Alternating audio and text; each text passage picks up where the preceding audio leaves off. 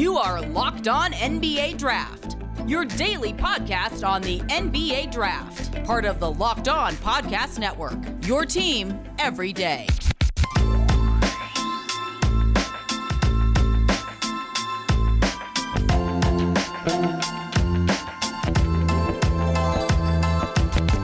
Yo, yo, what is up? What is up? You are listening to Locked On NBA Draft. This is your host, Rafael Barlow from NBA Draft Junkies.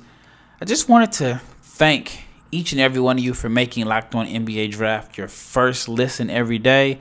And just remember that Locked On NBA Draft, we are here four days a week. I think that we have a great team of hosts here on the Locked On Network that cover the NBA Draft. I know this is probably the slow season. So for those that are listening, you are probably NBA draft junkies because the, the majority of the people aren't really interested in the NBA draft in September because, you know, we're, I don't know, 10 months away, nine months away from the actual NBA draft. So thank you for listening. Thank you again for making NBA draft your first listen of every day.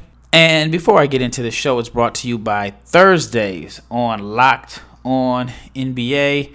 Your host, Jackson Gatlin and Matt Moore are telling you whose NBA stock is up, whose stock is down. Follow the Locked on NBA Today podcast on YouTube or, or wherever you get your podcast. And in, in this episode, I'm going to talk about my misses, about the players that I evaluated and I was totally wrong on. I know Chad Ford did a a, a podcast on this a, a few months back, and I, I just recently moved and so during the moving process, I found like an old folder of my notes when I first started this draft process. I want to say the first draft that I actually started taking notes and really, really studying film on guys was the 2012 NBA draft.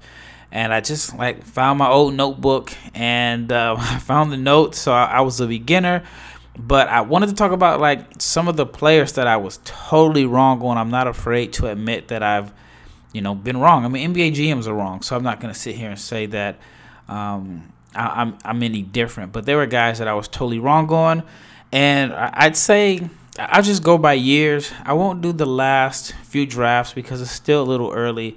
But in 2012, the player that I was wrong on was Anthony Davis. Believe it or not, I was not as high on Anthony Davis as others. When I saw AD, again, this is, you know, my mind, you know, back in 2012. When I saw AD, I saw him as a energy guy. I thought at best case scenario, he was like this Shawn Marion pogo stick energy guy that can defend multiple positions and I thought he was going to be an effective NBA player, no doubt. I mean, I, I thought that he was going to be like an all star, but I was just kind of wondering why everyone was so high on him. And I, I got tired of hearing about him as this former point guard in high school. I didn't see like the ball handling, I didn't see anything that led me to believe that he had this late growth spurt and he was this former point guard. Now, I could see if he were a guy that played like let's say like a Draymond Green or something like that, where he had the ball in his hands a lot and he made a lot of decisions with the ball, then maybe I would have understood that okay, he did he did have a, a background as a point guard, but with AD I didn't see it. Um, again, I just did not see, like I said, the point guard skills, and I definitely did not see the shooting range. And boy, was I wrong. I mean, we're talking about a guy that is on pace to be a Hall of Famer. He's arguably the best big in the game, talent wise. I mean, his, you know, I mean, I guess you can say Embiid and Jokic are, are, are better than him, but you know, I I don't even know if you if if if there was like a poll and, and general manager had to choose which player they would select. Number one, it wouldn't surprise me at all if some guys thought Anthony Davis was the best big in the league. I actually saw a quote that said you always see him as a top five talent, but never a top five player. But yeah, I, will admit I was totally wrong on AD, and this is going to, it's a little embarrassing, but the player that I liked over Anthony Davis in 2012 was Thomas Robinson. I thought T Rob was going to be a very effective NBA player. I thought at the very minimum he had a role as this energy guy, someone that would be an elite rebounder. And even in the NCAA championship game where they faced Kentucky, he had 18 points, 17 rebounds. I thought he outplayed Anthony Davis. His last year at Kansas, he averaged a little more than 17 points and nearly 12 rebounds per game as a junior. I thought that he was trending upwards because he didn't play a lot, or he, he, played a lot, but he didn't have nowhere near the production his first two years. So I thought like Thomas Robinson is trending upwards. I thought he was tougher than Anthony Davis. I thought that he was just going to be a guy that's going to be a long term NBA starter, maybe all star. I thought some, he was someone that could average 15 and 12 in his prime. And I was wrong. I mean, Thomas Robinson is out of the league. He's been out of the league for a while. But when he did play, I will say that he was productive. But what I didn't really see at that time was that he has you know, really bad hands. He he lacks touch around the rim, and a lot of his rebounding numbers are inflated because he gets his own miss. I thought that, um, well, I, I didn't realize that he struggled with accepting a role. I, I remember a few years back I had the conversation. What is the difference between Tristan Thompson and Thomas Robinson? I felt like Thompson had accepted a role. You know, he knew his role. While there were times where Thomas Robinson seemed like he was doing too much. I remember going to a summer league game. He was bringing the ball up court. He was trying to play point guard, and this is probably the the biggest player that I that I missed on, and not only me but the Sacramento Kings because he was the fifth pick in the draft. But Thomas Robinson was someone that I thought was going to be legit in the NBA. All right, and another player that I was wrong about in that particular draft class was Andre Drummond. Drummond went ninth in in the draft, and I was not high on Drummond at all. Now you can say there's some people that aren't high on him now but even though he's, I mean, he's still young. Andre Drummond is only 28, and he's on the downside of his career as far as minutes. And I know the game has kind of changed on him. I was not high on him at all. I did not think that he was worthy of a lottery pick. I saw that he averaged about 10 points per game and seven rebounds. I thought that, you know, the numbers were okay. And I know that he was a, a, good shot blocker in college, but just when I watched this film, I saw that he lacked touch.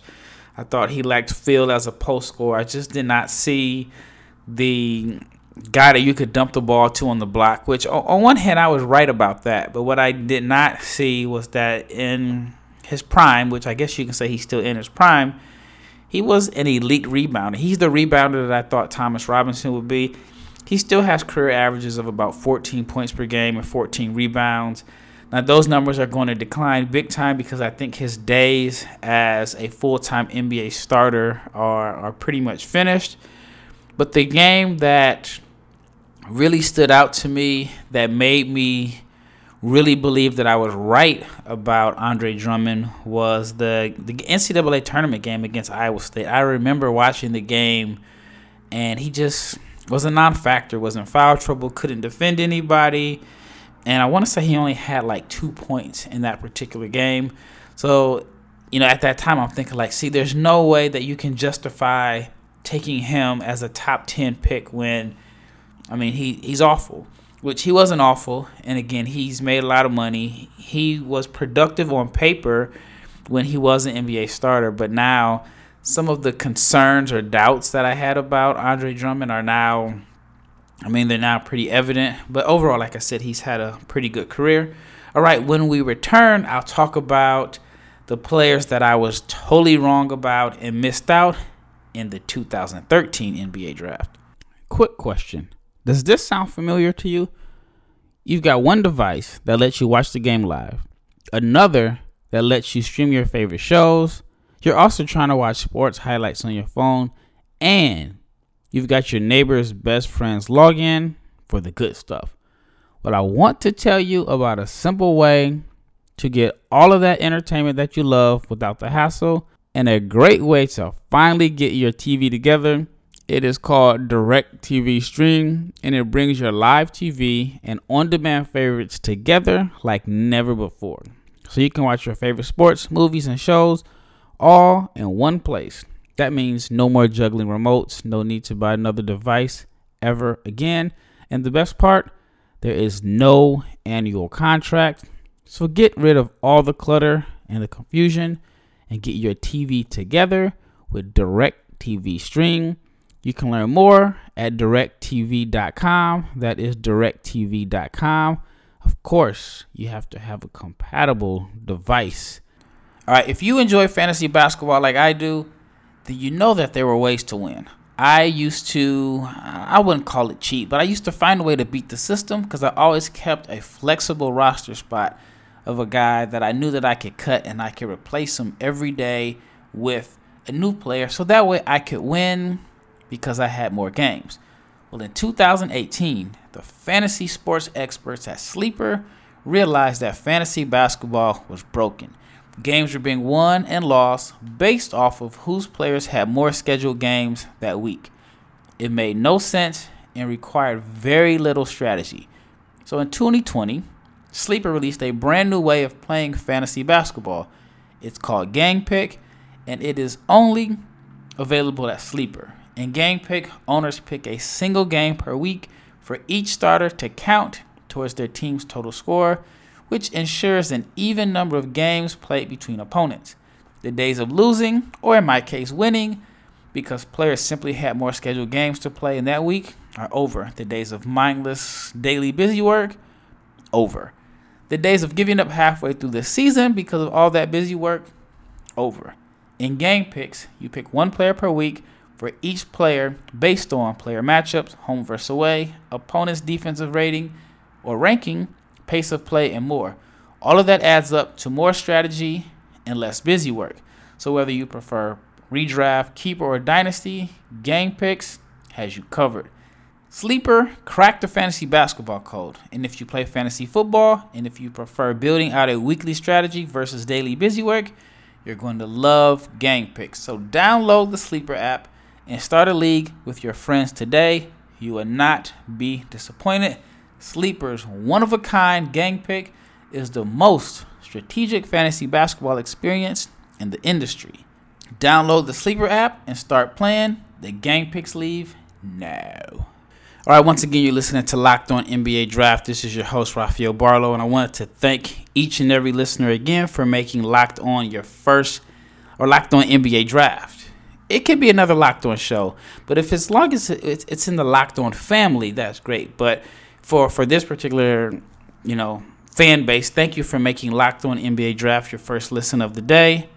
All right, so let's talk about the 2013 NBA draft. And this is also pretty embarrassing. Another player that I was high on was Alex Len. yes, Alex Len. I thought Alex Len was going to be a stud. I, want to say Alex Len was the first NBA draft YouTube video that I made. If it wasn't him, it may have been Trey Burke. And in my description, this is so embarrassing. So I, am you know, I'm, I'm gonna tell my own story. And I, this was June 23rd, 2013. If he continues to develop, Alex Len will be the best center in the NBA. Keyword if, and I have that in capitals. And he has not developed to the nearly or close to the level that I thought he would develop. I, I thought Alex Len was this tough, skilled center that could eventually stretch the floor. I thought he was still a little raw, and I thought he could, you know, obviously develop into a into a legit starting NBA center. Not well, not even starting NBA center. I thought he could develop into the best center in the NBA, and I was totally, totally wrong about that. Another player that I was wrong about from the 2013 class was Ben McLemore. Now, you could not have told me back in 2013 that Ben McLemore was not going to be a borderline all star but high level NBA starter. I saw him as this great athlete, I saw him as a dead eye shooter. I thought he was a guy that could come off screens. And even as a vertical lobster, if you remember at Kansas, they used to run a bunch of like backdoor plays and they used him off the ball a lot. And when the defenders um, overplayed him shooting a three, he he caught a bunch of lobs. Same with Lonzo Ball too. I remember Lonzo Ball catching a lot of lobs. And I mean, I'm sure it's happened, but I have not seen Ben McLemore dunk in the NBA. What I did not see in McLemore at the time was that he had poor hands, that he wasn't good off the dribble as far as creating his own shot. That's something that he hasn't developed. But again, I thought Ben McLemore was, at the very minimum, high level starter. Now, on paper, his numbers don't look bad as far as shooting the three. Um, I know, I think in Houston, he shot lights out. Um, I think he shot well in LA, but he just has not lived up to the hype, or at least what, what I expected. And for his career, he is a 36 point or 36 percent shooter from three. Um, you know, like the last few years, I'm sorry, he did not shoot the ball well in Houston. Sacramento, he shot the ball well. Um, his first year in Houston, I should say, he shot the ball well from three. The second season and, and last year, he was he was okay, but for his career, he's about 36% from three, 41% overall and with career averages of just a shade under nine points per game. And he's definitely, definitely not lived up to, um, you know, what I was expecting. I know people are probably wondering, like 2013, that's the Anthony Bennett draft. I can't say that I was high or low on Anthony Bennett. I think I was just as shocked as everyone else that he went number one. But he was not someone that I had a strong take on as far as thinking that he was going to be either really bad or really good. All right, another player from the 2013 NBA draft that I was totally wrong on was Trey Burke. Now, Trey Burke had a phenomenal, phenomenal last season in Ann Arbor. I mean, he won like College Player of the Year. He was first team All American, Big Ten Player of the Year, led the Big Ten in assists. I, I want to say he won nearly every award. I mean, Michigan had team success and he averaged nearly like 18 or like 18 points and nearly seven assists per game. I thought he, I knew he was undersized, but I thought that he had the skill level to make up for his lack of ideal size. I know he wasn't like this. I mean, great, great athlete, but I thought that he had the speed to where he could break down defenses. I thought he could make the right passes. I thought he was a shot creator. I just thought that I mean, I, know that everybody was trying to call him like baby AI. I didn't think he was like on Allen Iverson's level by any means, but I definitely thought he was someone that was going to be an NBA starter for, you know, eight or nine years, of the majority of his prime. He's kind of bounced around and he's played for a few teams. He was even out of the NBA at one point, playing for the Westchester Knicks. He ended up getting a, another shot with the with the Dallas Mavericks. Had a good run with the Mavericks in the playoffs, but um, you know, I think he's kind of like a back end rotation player. I don't even know if he makes the Mavericks team this year, to be honest with you. So um, it, it, will be interesting to see what happens with Trey Burke going forward. But he was someone that I thought was going to, like I said, be a a NBA starter for at least the majority of his prime. All right, another player. Now, this is the 2014 NBA draft, someone that I had strong opinions on, and it was Trey Burke's teammate, at Michigan, Nick Stauskas. I thought Nick Stauskas could at least be like JJ Redick. And shout out to JJ Redick, just um, announced that he's retired. I think JJ played 15 years. And that is the career that I saw for Nick Stauskas. I mean, I thought he was going to be this dead eye shooter. And I mean, in college, he shot 44%, or at least over 44% from three in his two years there. And I just saw him as a guy that was going to thrive in the JJ Redick role. Um, I know I'm, I'm a Blazers fan, so I do remember him having like this big game against the Lakers. I want to say it was early in the season in 2019.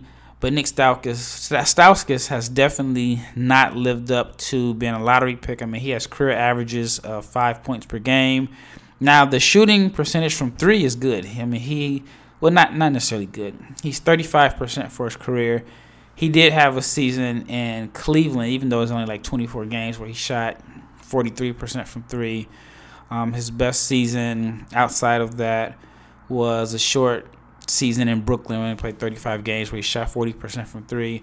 But Stauskas, I I actually even remember his suit on draft night, and I thought like, you know what, he has the confidence in him to to make it as an NBA player. I know you may think it's weird that you know his suit would determine his career, but I just saw like he had this confidence and swagger to his game that I thought would translate along with his ability to shoot the ball.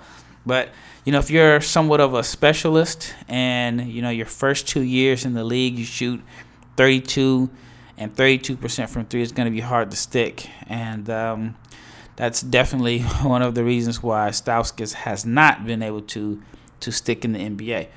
All right, if you've been listening to my podcast for a while, which I hope that you have, but if not, and you're a new listener, then I have to tell you about Built Bar. You guys that have been listening know how I feel about Built Bar. It is the best tasting protein bar on the market, and it's the best tasting because it tastes just like a candy bar. It has a lot of different flavors. There's something for everyone. So when you talk about a person like myself that's a Built Bar fan, we love to talk about our favorites. If you don't know the Built Bar flavors, there's coconut, cherry barcia, raspberry, mint brownie, double chocolate, salted caramel, strawberry, orange, cookies and cream, and also German chocolate. I am still eating the box that I received from the live draft show and it has a lot of the salted caramel in there. But that's that's the flavor that I've been eating at least twice a day. I still have about 20 left, so that's how big the the box was. But the reason I love it is because, like I said, it is a protein bar that tastes like a candy bar. It has 17 to 18 grams of protein. The calories are ranging from 130 to 180. Only four to five grams of sugar, and only four or five grams net carbs. It's amazing flavors, all tasty, all healthy Order today. You can get your grasshopper cookie or your raspberry, whatever you like. And Built Bar was the official protein bar of the U.S. track and field team. So go to builtbar.com, use the promo code LOCKED, and you'll get 15% off your order. Use the promo code LOCKED, and you'll get 15% off at builtbar.com. It is that time of year again, and all the eyes are now turning to football as teams are back on the gridiron and they are ready to start football season if they didn't already start.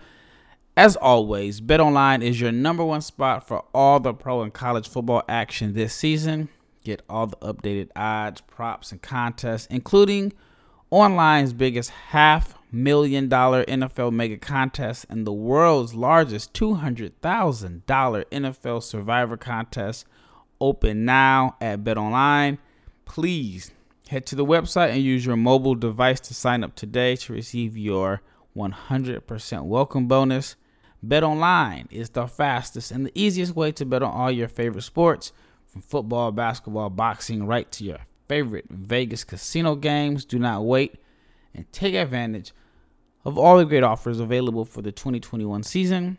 Bet online, your online sports book experts, and the promo code is locked on.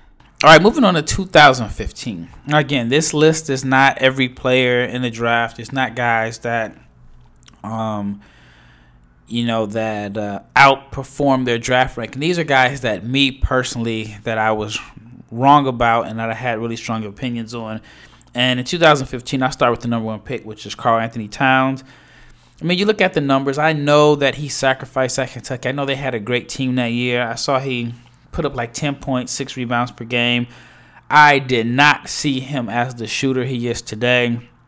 I do remember like reading about him in high school. They were comparing him to Channing Frye at one point, and I mentioned that in, in my last podcast and I did not see that floor spacer at Kentucky at all. Um, and I was, and he is arguably the best three point shooting seven footer in NBA history. I mean, he's shooting 39% from three for his career. Even his career numbers 23 points, 11 rebounds. And he is like the classic example of sacrificing your numbers to go to Kentucky. And you can say Kentucky held him back, I thought the best player in that particular draft, as far as going number one and number two, I thought Jahlil Okafor was the better player. And he is the next player from that class that I was totally wrong about. I mean, Okafor averaged 17 points, 8.5 rebounds as a freshman, shot 66% from the floor. I saw this wide body you know, traditional post player that was skilled on the block. I thought he had good touch, footwork, balance. I just thought he was someone that you could dump him the ball on the block and you knew that he was going to get you two points. at least 60% of the time. And even as a rookie, he averaged 17 points per game. Didn't rebound that well, but the numbers were good. But it was during the whole tanking process. So, I mean, you can really make a case and say Okafor's numbers, just like Michael Carter Williams' numbers, were totally inflated because I mean, basically, you can just say they were putting up empty stats because somebody had to score on those Philly teams that were winning like nine and thirteen games a year. But Okafor, again, I was totally wrong. I thought he was going to be really good, and he has not averaged ten points per game since his second year in the league. I think was 2016-17. And even though he's still young, he's only 25 years old. He's on his fifth team. So I was totally wrong about Jahlil Okafor. All right, another player that I was wrong about that was selected early in that draft was Mario Hezonja. Now I I can't say that at the time I did a lot of research on Hezonja and I had watched a lot of film, but I was overly impressed by his highlights. I saw the dunking, I saw the swagger, I saw him as a good athlete, and I think you know, lazily when you see a player from Europe, you automatically think that they're a good shooter and playmaker.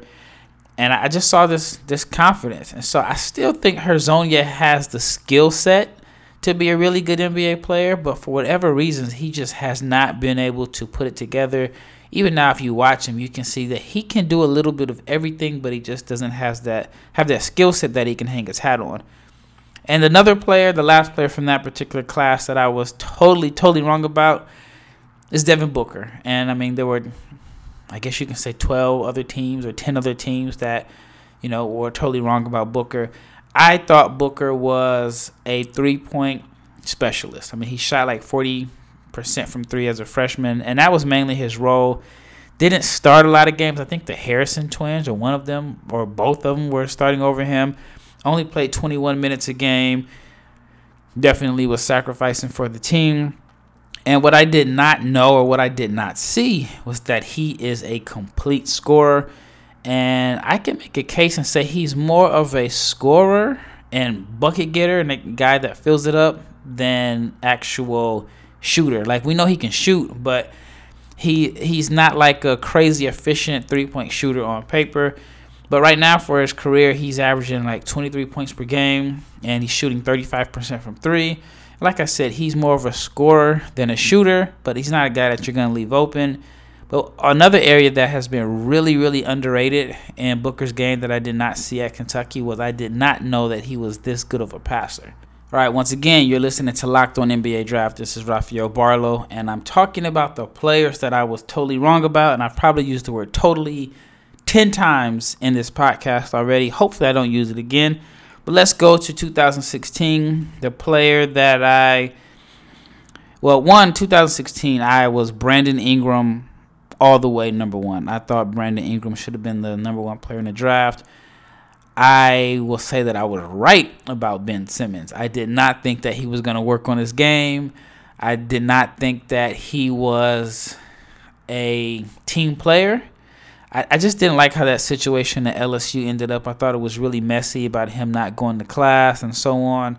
So I am not shocked about everything that has taken place over the last few months with Ben Simmons. I just, for whatever reason, I don't have any, you know, knowledge or intel, but I just saw him as this spoiled guy that is entitled and was not going to work on add on to his game because I felt like everything that he had going for him was all just natural gifts that came really, really easy. And um, yeah, I mean, so far I was right about Ben Simmons. I thought he was going to be a a really, really good NBA player, but you know, the whole Magic Johnson, LeBron, and generational talent or generational player, I, I, I didn't see that. But um, the player that I was most wrong about in the 2016 NBA draft was Jaylen Brown. I think he was the third pick in that draft. And when I watched his film, I actually did a video on it. When I watched his film, I saw that he was a good athlete.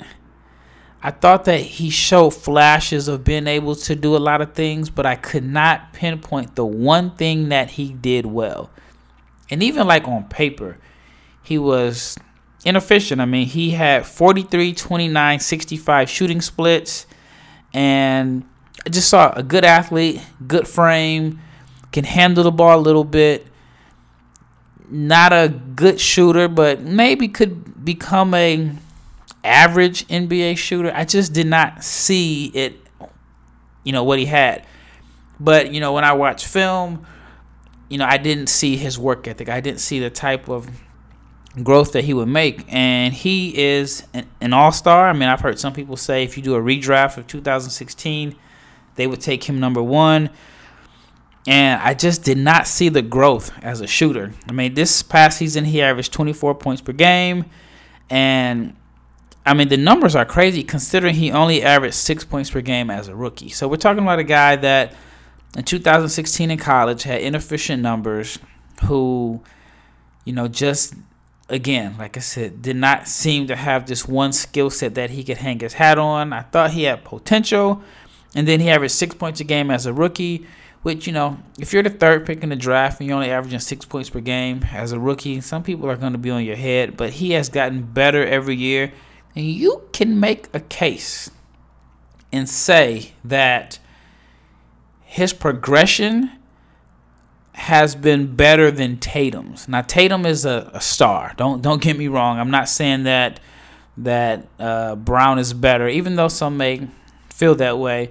But I feel like the just the as far as trending upwards and progression, the jump that Brown has made it ha- has been greater than Tatum's. Tatum was he was definitely more polished as as a rookie than than Brown was, but I mean I just feel like the jump Brown has made has been tremendous looking forward to seeing what he does this year.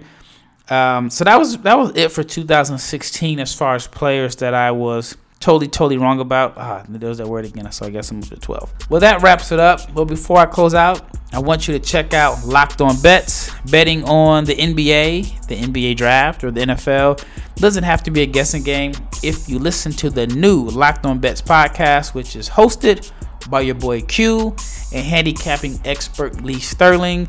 Get daily picks, blowout specials, wrong team favorite picks, and the Lee Sterling lock of the day. Follow the Locked On Bets podcast, which is brought to you by betonline.ag or wherever you get your podcast. Once again, this is Rafael Barlowe with NBA Draft Junkies. Sign it out.